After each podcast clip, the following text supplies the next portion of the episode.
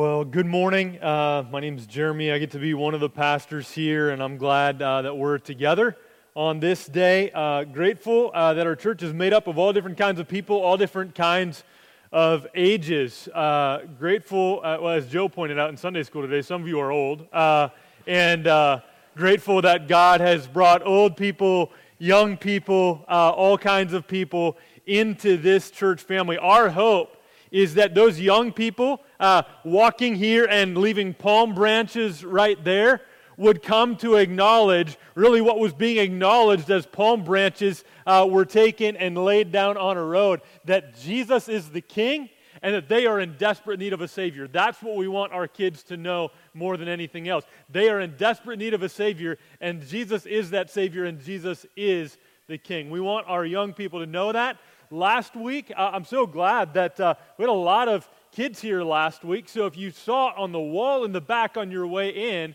where we were last week, that was just sermon notes from last week. I gave out sheets of paper to all the kids that like 18 and under. And we've got 48 that turned them back into me. And so Kirsten put them up on the wall back there. If you want to see what did we cover last week in pictures, great artwork on the back there uh, by 48 who turned those in last week. So, so grateful um, for that, grateful for kids, and grateful that we can together open up God's Word and see what He has for us. Uh, it is Palm Sunday. I'm grateful that Pastor Nick read that passage to us that we could cry out, Save us, God, uh, in the songs that we sang together today. Uh, but I didn't want to. He read from Luke 19, and it would feel kind of strange to jump from Jesus age 12, where we were last week, and then just jump ahead to Palm Sunday. We will have a Good Friday service on Friday and, and an Easter service on Sunday where we'll shift gears. But I decided for Palm Sunday this week and this year, instead of skipping ahead to Luke 19, we're just going to go to the next passage uh, and then plan to get together on Good Friday and Easter Sunday. So that's what we're doing today. That means we're in Luke chapter 3 if you kind of are doing a timeline of things, we're skipping ahead about 20 years from where we were last week. And it's about four years before the triumphal entry that Pastor Nick was reading to us about that, that Christians recognize on Palm Sunday. So John and Jesus are now adults. And most of the passage is going to be about how John prepared people for salvation in Jesus. And this is going to prompt us to be seeing how God calls us likewise to prepare people for salvation in Jesus. Along the way, we're going to hear a lot about baptisms, and we'll end with actually Jesus' baptism in the Jordan, which will prepare us well for Good Friday and point us ahead to the baptisms we're going to do here on Sunday morning, Easter Sunday next week. So, uh, looking forward to looking at this. We are going to go Luke chapter 3, verses 1 through 22 today. Longer passage. I don't want us to miss some important things. And so I'm just going to read the first six verses right now, and I'll read the rest as we walk through the rest of the sermon. So, if you're able to, would you stand as we read the very Word of God? I'll start just Luke 3, 1 through 6, right after we pray. And God, we do pray because uh, we need you. We need your help. I need you if I'm going to clarify uh, what it is you're saying in your word. I, I thank you that ultimately it's not my job, that, that I thank you that you've given me this task of preaching, but I thank you that your Holy Spirit dwells in every believer to help us to see what, you what you have for us in your word. And so, would you work by your Spirit now? Help me to have uh, meditations in my heart uh, and words from my mouth that are pleasing in your sight. And I pray that you would cause, uh, cause it to fall on good soil here, that as the word is scattered, that it would grow fruit, maybe that we see this week or maybe in years to come.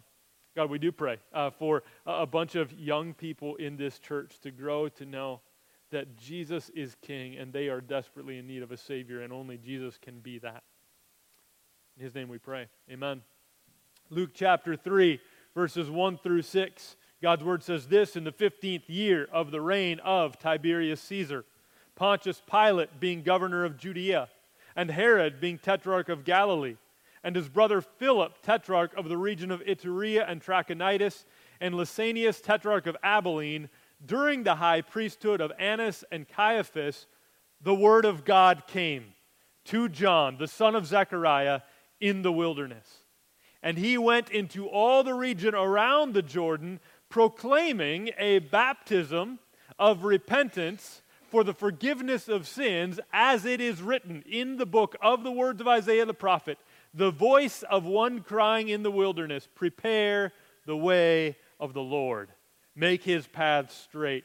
Every valley shall be filled, every mountain and hill shall be made low. The crooked shall become straight, and the rough places shall become level ways, and all flesh shall see the salvation of God. Amen. You can be seated. We do put, uh, I put together inside your bulletin a sermon notes life group guide. Invite you to use that if it's helpful for you to take notes as we go through. And you'll see the passage broken down in there. This first section I'm just calling The Prophesied Preparer Proclaims the Word of God. The prophesied preparer proclaims the Word of God. You'll remember as we've gone through Luke that back in chapter 1 was the last time we heard about John. He was just being born back then. So, so now he's an adult, around 30 years old. And so we heard of John, and remember, he was an answer to prayer in two major ways. Do you remember this? He was an answer to prayer because there was an older couple, uh, the Bible says advanced in years couple, right, named Zachariah and Elizabeth, who had been unable to have children and were praying that God would give them children. And in their old age, God answered their prayer, and John was the answer to that prayer. Additionally, God's people had been waiting not just for a lifetime, but for generation after generation, for centuries, for the prophecy of Isaiah to be fulfilled. The prophecy that said, There will be one who will come, who will be one that prepares the way for the Lord, a prophet that was yet to come. But for 400 years, no prophets sent by God to Israel until John. And so, so we jump in, and I don't want us to see. And now, John, if you notice that Luke here, because he is a skilled historian, is making clear that, that this, this happened at a certain time in history. And so you notice those things in verses 1 and 2. Uh, all of these different, like, they didn't have a year that they could just say it was on this year. So he has to do during this reign, these people were high priests. He was the governor, all of that stuff, which helps us to narrow it down to the years 28, 29 AD. Okay, so that's the timeline that we get from verses 1 and 2. But the key to this opening section is right there at the end of verse 2. Look at the end of verse 2 where it says this The word of God came to John, son of Zechariah, in the wilderness. This is what God's people had been waiting for for 400 years, that the Word of God might come to them, and now is the time. The Word of God has come to John, son of Zechariah, in the wilderness. And then Luke includes this extended quote from Isaiah chapter 40. That was the prophecy from 700 years earlier of one who would come and he would prepare the way for the Lord. He would help people to see salvation in God. Right? And so it tells us the method of him doing this. So, so that quote is really from verses 4 through 6. Verse 3 really introduces us to the heart of the message of John, who we now call John the Baptist. Not because of his denominational affiliation, uh, but because we try to distinguish him from John the Lutheran. No, just kidding. From John, from John the, the, the disciple of Jesus. This is a different John, right? So we call him John the Baptist. The only reason we call him that is because he was baptizing people, which we'll see here in a little bit. What's he proclaiming? A baptism. So we're going to hear a lot about baptism in this passage of repentance, right? Uh, repentance we're going to hear about in this passage, and forgiveness of sins. Yep, so we're going to hear about those things in this passage more as we go on. But what we have in verses 1 through 6, the prophesied preparer proclaims the word of God. All right, now we're going to zoom in. That's really kind of the big picture. Here's how John fits into everything that we've seen, everything that God's people have been waiting for. Here's how it's fulfilled in some in part beginning to be fulfilled in John. Now, we're going to zoom in and see a little clearer snapshot of what did John's ministry look like? What does it look like for John to proclaim the word of God and what happens when he does it? Okay? That's what we have in verses 7 through 14. In verses 7 through 14, we see John pointing out sin and calling for repentance. We were introduced to the heart of this message in verse 3, but now we're going to get a more detailed version. When I was in seminary in the early 2000s, so uh, got done with college and wasn't prepared at all to be a pastor, but called by God to pastoral ministry. Uh, so I knew I needed to go get more education. Went to a seminary, and what was kind of towards the tail end of the, the height of the seeker sensitive movement. Okay? And the seeker sensitive movement in churches was basically the idea in evangelical churches that worship services were intended to attract non believers. And so everything in the worship service seemed to get like tailored to how are we going to make this attractive, palatable to people that aren't believers. There's maybe a couple of good things that came out of it. In the end, I think a lot of not so good things came out of it. Eh, the gospel ended up getting watered down, I think, in many cases. Grateful that that's not really the, the mo- main operation uh, of how the evangelical church is working today. Regardless, John lived before that time, and he was certainly not seeker sensitive. Okay? Look at the intro to this message. Verse 7.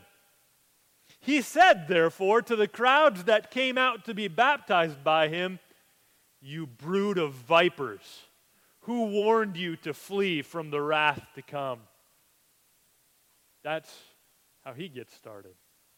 He, he attracted crowds, John did, but not by watering things down. He told it like it was. They were sinners. He calls them a brood of vipers, snakes, and he was making sure that they knew what he was saying. There was wrath coming. God was going to judge sinners, and they were sinners. And that's the way he begins his messages. And then he's going to call for repentance. And he's going to let them know here in verses 8 and 9 that now the crowd, just so you know, the crowd coming out to him, the crowd attracted to hear this man out in the wilderness, right? So this isn't like kind of, you know, a lot in the seeker sensitive movement, that was like churches in the suburbs. So people were flocking to the suburbs. They're trying to attract people that are already moving in. What John's doing, he's going out into the countryside, and people from the city are coming out of the city to listen to John in the wilderness. Right? Most of these people, almost all of these people, have a background in Judaism. They have both an ethnic and religious background in Judaism. They're Jewish people, and many of them, it seems, are coming out thinking that they're okay because of their Jewish background, their Jewish, uh, Jewish ethnicity, that's hard to say, Jewish ethnicity, and their Jewish faith and their Jewish practice, their law keeping, right? So they think that they're probably okay with God. But they're the ones that John is calling a brood of vipers and warning them of the wrath to come. And so listen to what he says then in verses 8 and 9 bear fruits in keeping with repentance. And do not begin to say to yourselves, we have Abraham as our father, right? That's what a Jewish person would say. Like, uh, Abraham is my father. I'm descended from him. I am of the chosen people, right? Do not begin to say that, he says. For I tell you, God is able from these stones to raise up children for Abraham. Even now, the axe is laid to the root of the trees. Every tree, therefore, that does not bear good fruit is cut down and thrown into the fire, making it very clear to them don't you think for a moment that the family you were born into is what's going to save you. It's not going to happen. Right? So, so you hear John's message beginning, and then he's going to get very specific. I think a good preacher does this. Sometimes just doesn't just kind of keep things general, but gets really specific. And that's what he's going to do here in verses 10 through 14. He's not only going to call for repentance, he's, he's like, not just, hey, generally you're sinners and generally you should turn from your sin. No, he's going to get really specific. Look at verses 10 through 14. Three different crowds he's addressing. And the crowds asked him, What then shall we do? And he answered them, Whoever has two tunics is to share with him who has none, and whoever has food is to do likewise.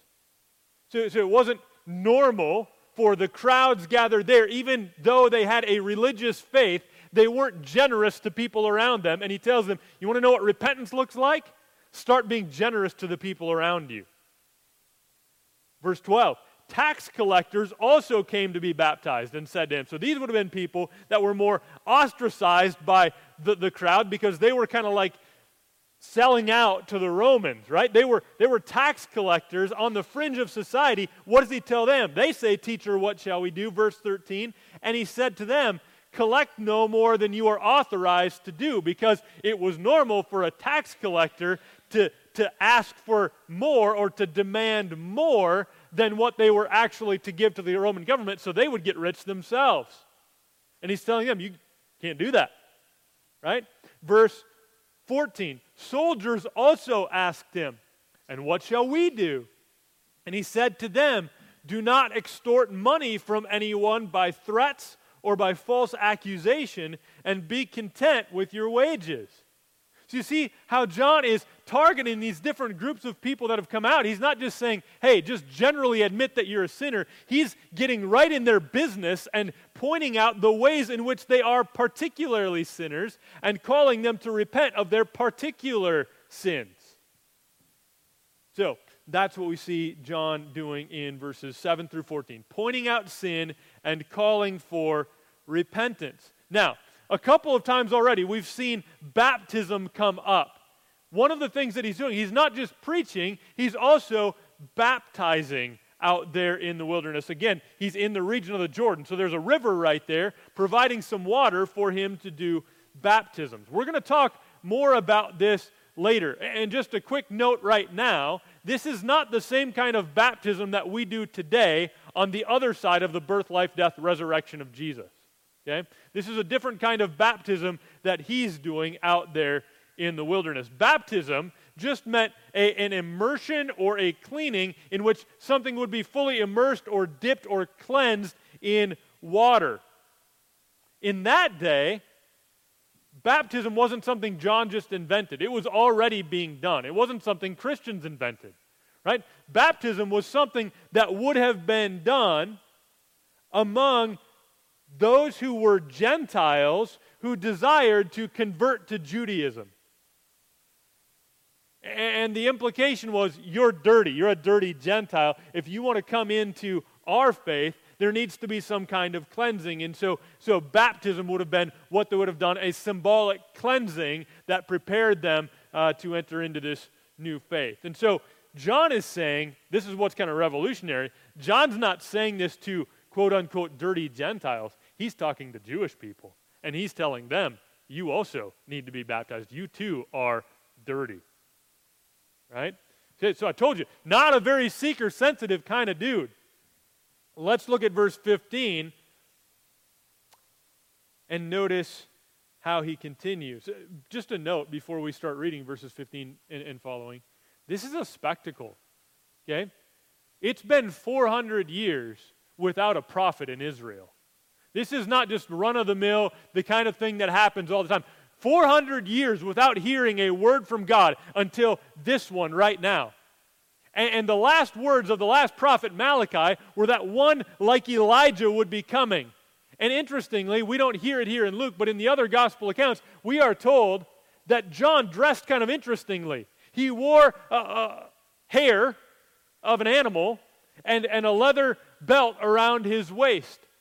And we're also told in the Old Testament that Elijah did the same thing. So when the prophecy was one like Elijah is coming, and he comes dressed like Elijah used to be dressed, people are like, oh, this uh, we know who this one is, right? So this is a momentous occasion. This is a spectacle. Like I said, people coming from the city out into the wilderness just to hear this guy preach, and some of them to be baptized by him.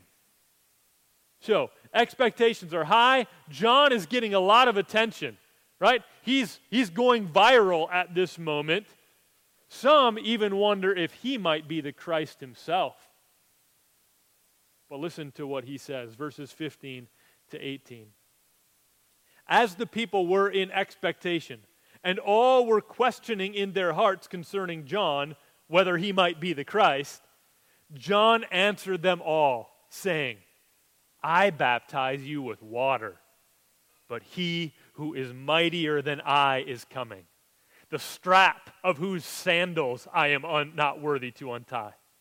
He will baptize you with the Holy Spirit and fire.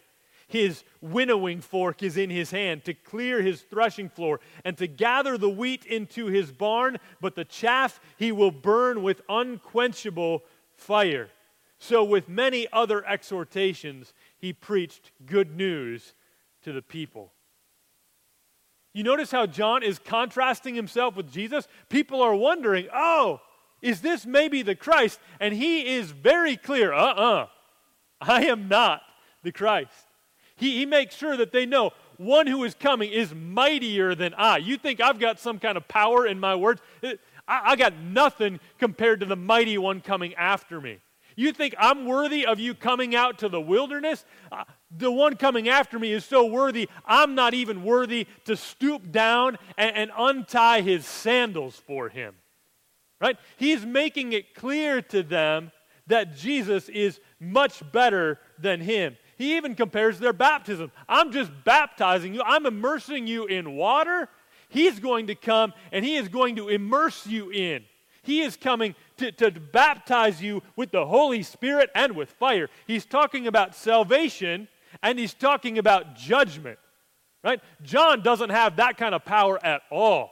He's just baptizing people in water, but Jesus comes to baptize with the Holy Spirit and fire. Again, more on that here in a little bit. What exactly does that mean?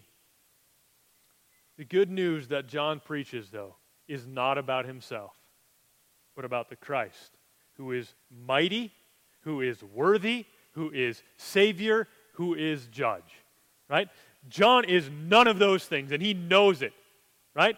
He, he knows I'm not mighty, I'm not worthy, I'm not Savior, I'm not Judge, but one coming right after me is. And remember what John's job is prepare the way for the Lord.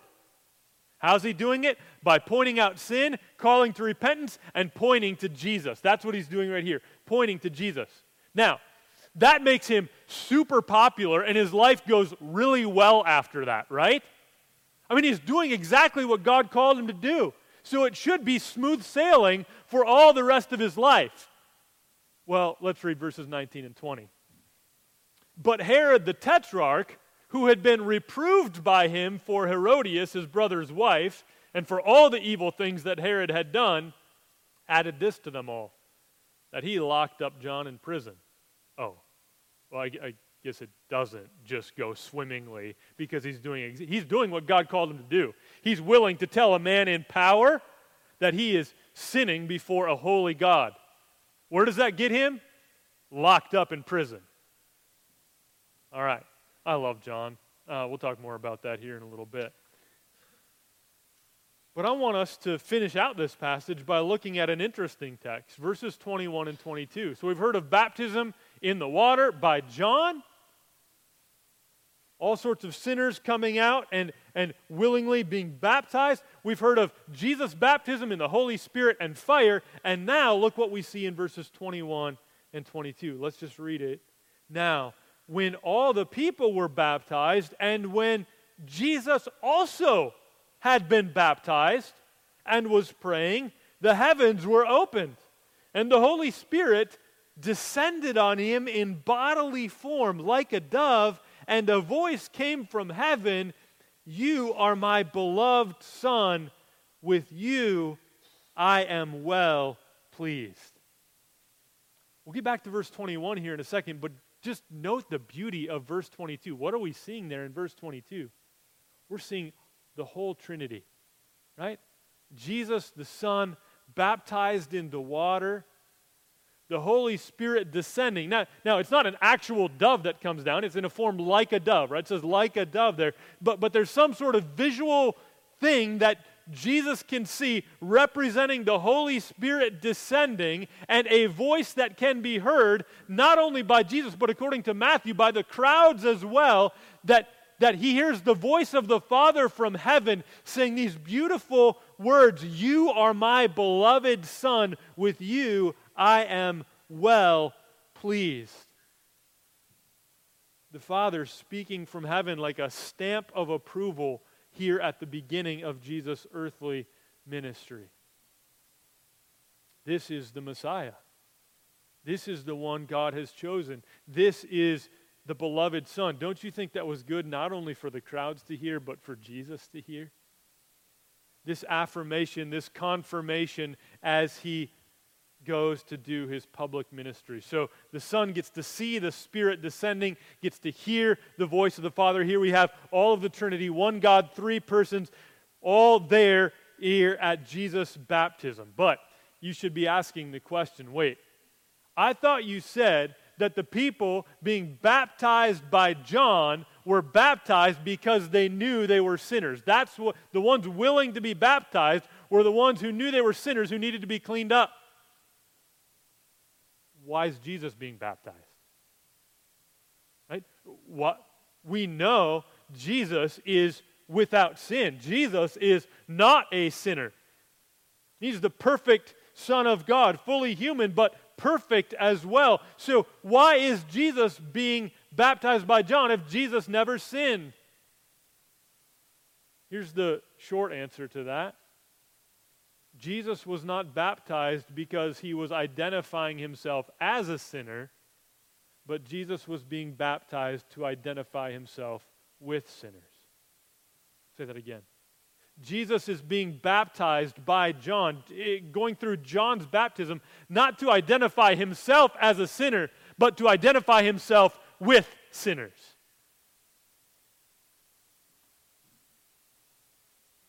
Jesus acknowledging, even at this point in his ministry, that his ministry is to come and to stand in the place of sinners as our representative and as our substitute. I think it's the foreshadowing of the gospel already the first time we see Jesus as an adult here. Dale Ralph Davis puts it this way. I think it's just uh, well said, so I'm going to just quote him. The shadow of the cross falls across the waters of the Jordan. In his baptism, Jesus commits himself to take the sinner's place. So I think this is where we see the gospel most clearly in this passage. Jesus has come, and we see this from the very beginning of his ministry, to take the place of sinners, to identify with sinners. And we could spend way more time on that, and that's what we're going to do on Friday. So if you're available, Friday, 7 p.m., come back for communion uh, and a message from Isaiah 53 that points out Jesus as our substitute.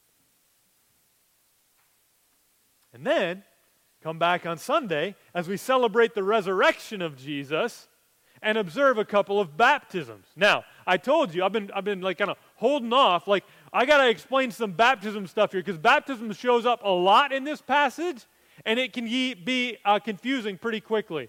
So, I put together something to help my mind kind of get around all of that a little, little chart, little table uh, that's probably oversimplified, but hopefully helpful for you. Okay? So we're seeing baptism show up a lot of times here.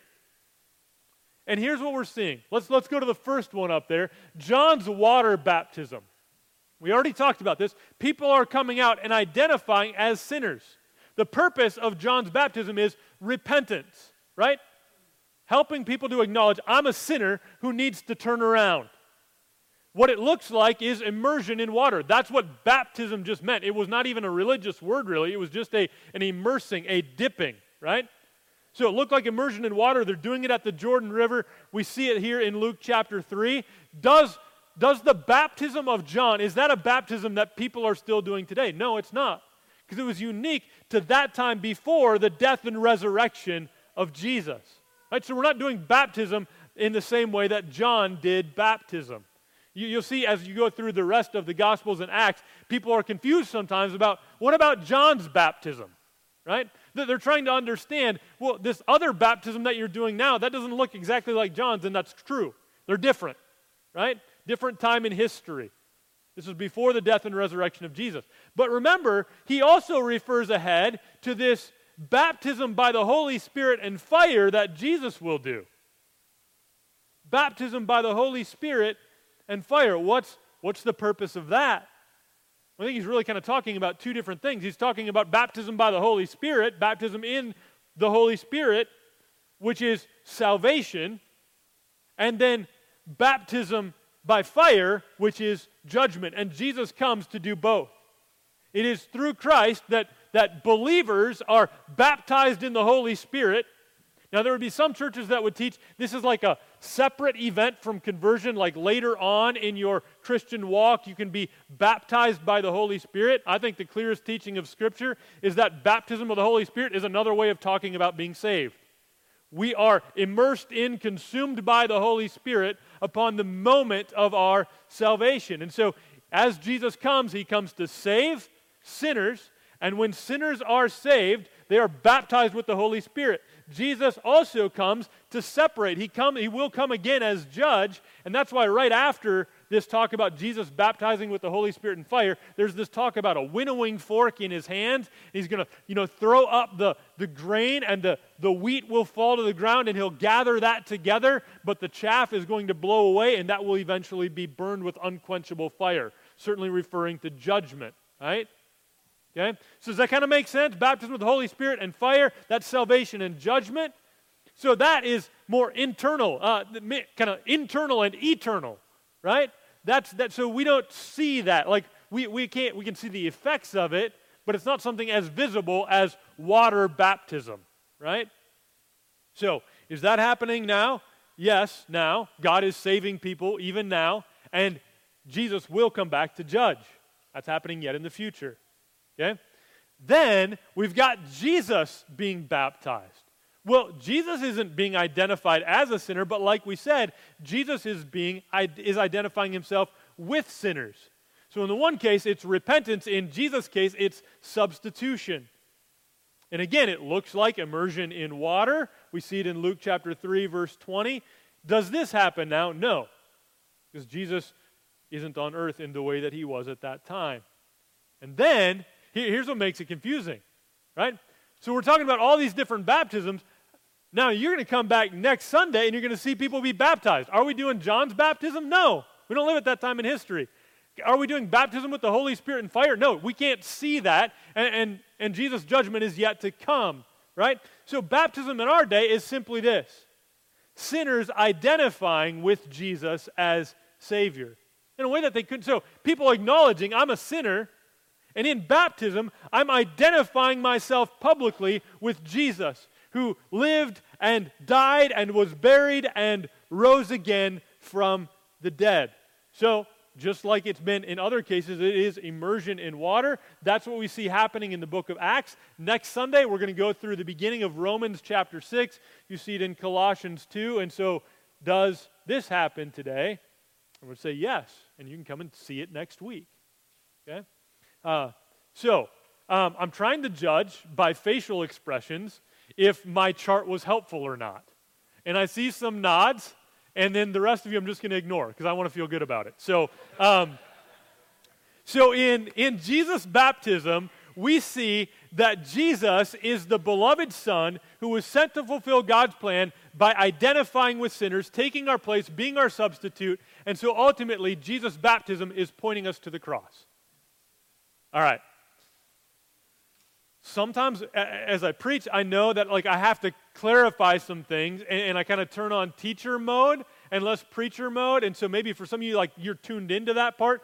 There, some of you tuned out. You're like, I'm, I do not think I'm going to get it, and that's fine. You can try to explain it. I'm not going to get it. That's fine. Uh, but tune back in for this part, because this is this is where the Word of God gets applied to us. I just talked to you about what was happening in that day, but now I want to talk to you about how this applies to us. And just one here today. John, John is one of my heroes. Um, people have lots of different heroes. A lot of times people talk about like, uh, like an athlete's their hero, maybe Caitlin Clark. Like she's really good at basketball. She's your hero. like that's good. That's fine. John the Baptist is my hero. When I had a chance to uh, this is like a little over 10 years ago, I was the candidate to be the pastor at this church. Um, so, so long process, but kind of towards the end of that process, I get to preach a message. And then, like any message you want, just preach a message to the church from the Bible. I chose to preach from John's gospel the account of John the Baptist and his ministry because John is one of my heroes. I, I love the way that John reminds me that I must decrease and Christ must increase. That's the aim of my ministry, of my life. I must decrease, Christ must increase. I love John because he boldly, boldly tells the truth, even if it lead, leads to his head being literally put on a platter. I love John because he takes the spotlight that everybody wants to shine on him and he just knocks that thing around and says, No, look at Jesus. He is mightier. He is worthy. He is the Savior. He is the judge. Look at Jesus. I love John the Baptist and his ministry, his faithfulness to do exactly what God called him to do. So, what can we learn today from looking at the ministry of John the Baptist? Well, we need to know this we can't save people. Maybe you'd like to. I would, maybe. But we can't. Only Jesus can do that. But can we be used by God to prepare them for salvation in Jesus? Yes. How? That's what we can learn from John. First, we notice this we must point out sin and call for repentance. We must point out sin. Listen, we live in a world where most people think that they are pretty good people, and their people are pretty good people, and the other people are the bad people, whoever the other people are.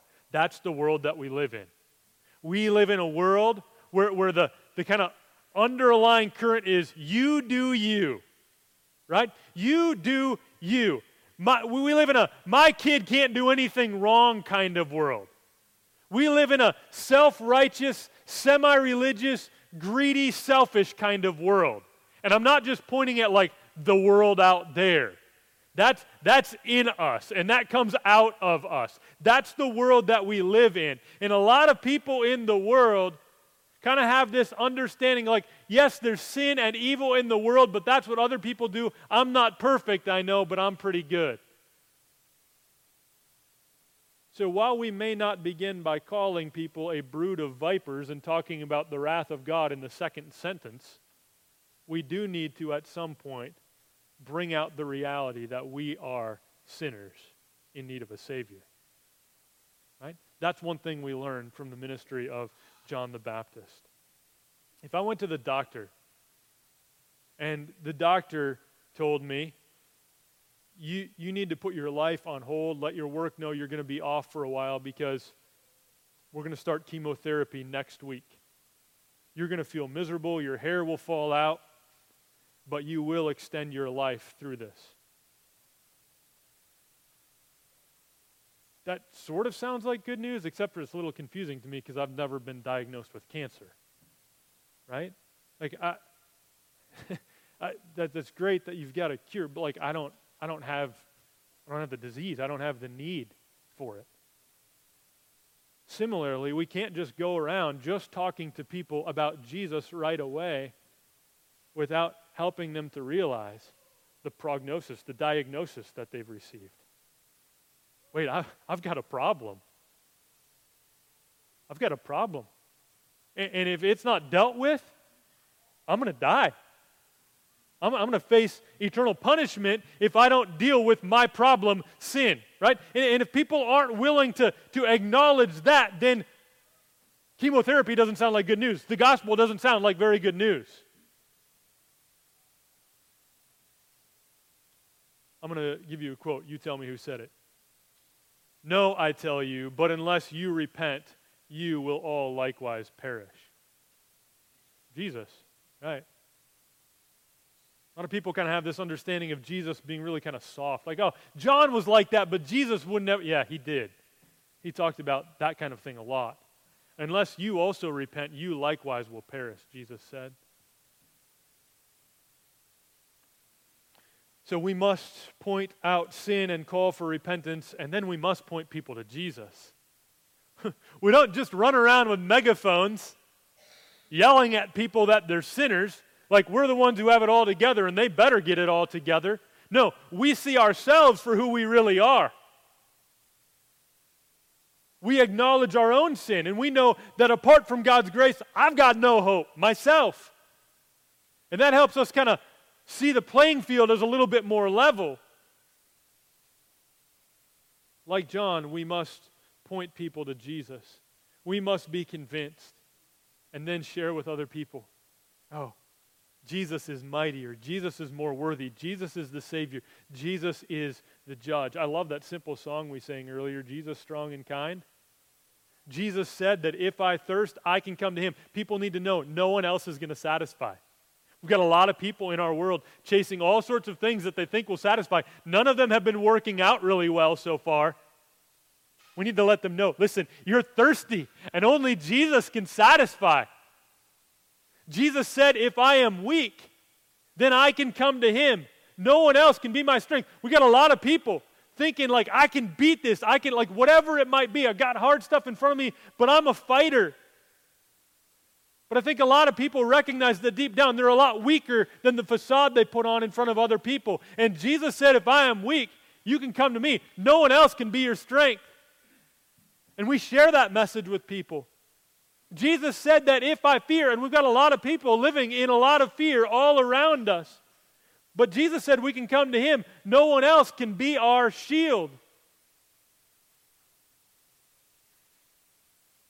And the really good news Jesus said that if I'm lost, and there's a lot of lost people all around us, some of you maybe even in here today. And the good news is, Jesus said that if I'm lost, He will come to me, and He showed me on the cross that He will come to me. So I want you to come back on Good Friday that we can have our attention directed to the cross. We can come back on Sunday, our attention directed to the resurrection, and, and in both of those cases, what that means for us. We are sinners, desperately in need of a Savior. And Jesus has come to save those who are lost. If you have not yet been saved through faith in Jesus, know that, that your family you were born into is not going to save you. Some religious ritual you've been through is not going to save you. It is by God's grace alone, through faith alone, in Christ alone. And if you have not yet repented of sin, I, I, I ask that you would, you would do that. That you would, before God, you don't have to, like, hey, here, here's the words that you say, and these are just, like, no, you just before God confess your sin, acknowledge your sin before Him, recognizing that Jesus is the only one who has lived the life that you failed to live and died the death you deserve to die. And the only way you can have victory over sin and death is through faith in Jesus. So put your faith in Him today and be saved. Let's pray. God, I pray that you would help us to be a people who this week look to Jesus again and again and again because we still are weak. We still are fearful. We're thirsty. And God, we want to be people who, in our thirst, in our fear, in our weakness, run to Jesus. God, I pray that you would even bring to our mind people that we might invite to come with us on Friday, to come with us on Sunday that we might help people hear, believe the good news that Jesus comes to save the lost. And Father, I thank you for fulfilling your promise by sending John to prepare the way for people to turn to Jesus for salvation. And I pray that you'd help us to be like John as we point out sin, as we call for repentance, as we point other people to Jesus. Help us to turn our eyes to Jesus even now while we sing a song that tells us to do that. Help us to turn our eyes to Jesus in his death. Help us to turn our eyes to Jesus